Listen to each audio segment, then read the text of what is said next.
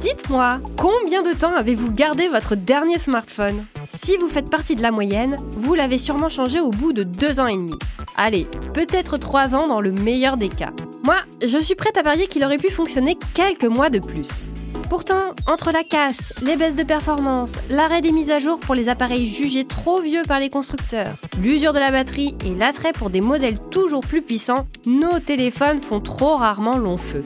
Alors, comment prolonger la durée de vie de son smartphone? Je vous donne aujourd'hui quelques astuces qui vous permettront de le garder en bon état le plus longtemps possible, même s'il a dépassé sa date de péremption théorique.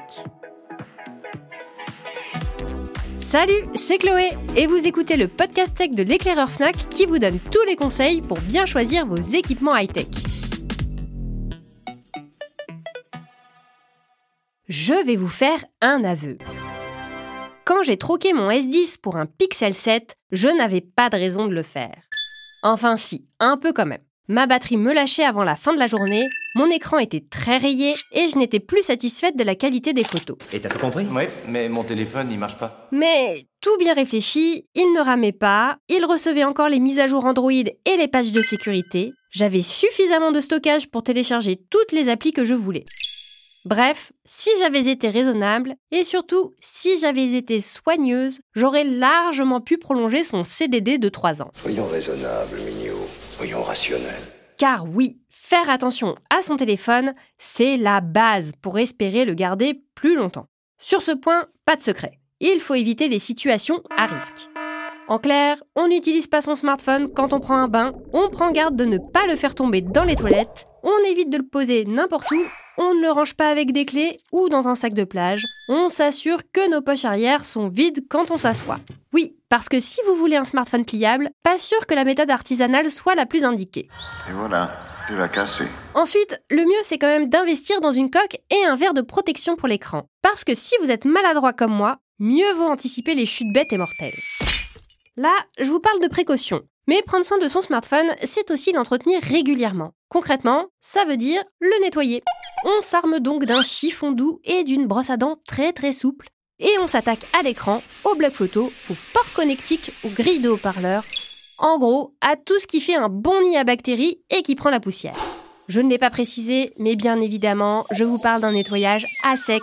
Si vous y mettez de l'eau, pas certaine que votre téléphone apprécie. Vous avez fini de décrasser votre téléphone? Ne vous arrêtez pas en si bon chemin. On va maintenant s'atteler au stockage. Alors occupons-nous de choses sérieuses. Combien parmi vous ont déjà changé de smartphone à cause du manque de place? Alors oui, c'est fastidieux, mais dégager de l'espace de stockage, ça ne coûte rien. On désinstalle donc les applications qu'on n'utilise pas, on fait du tri dans ses fichiers téléchargés et on pense à transférer ses photos et ses vidéos sur un autre support physique ou dans le cloud. Le mieux serait même de supprimer les éléments multimédia dont vous n'avez rien à faire. Vous savez, les gifs et les mèmes que vous échangez par centaines sur WhatsApp, les captures d'écran, les photos ratées ou en double, voire en triple. C'est justement ces petites choses-là qu'il faut supprimer. Et si au passage vous pensez à vider le cache du smartphone, c'est encore mieux puisque ça va aussi booster les performances. Justement, en parlant de performance à la traîne, faites l'effort de télécharger et d'installer toutes les mises à jour du système dès qu'elles sont disponibles pour votre appareil. En plus de nouvelles fonctionnalités, vous profiterez de nombreuses optimisations et d'une meilleure sécurité. Si vous négligez les mises à jour, vous risquez de vous faire pirater. Et qui dit piratage dit ralentissement dans le meilleur des cas, voire smartphone inutilisable dans le pire. Quoi qu'il en soit, vous seriez trop vite tenté de changer de téléphone, alors qu'en faisant attention, bah, vous auriez pu l'éviter. Dernier sujet fâcheux qui pourrait trop vite vous pousser à racheter un nouveau téléphone. L'usure de la batterie. C'est un fait, les accumulateurs de smartphones s'usent avec le temps et on ne peut rien y faire. Ah, fâcheux. Malgré tout, vous pouvez limiter les dégâts en limitant la charge à 80%, en ne le déchargeant jamais complètement et en débranchant votre smartphone la nuit.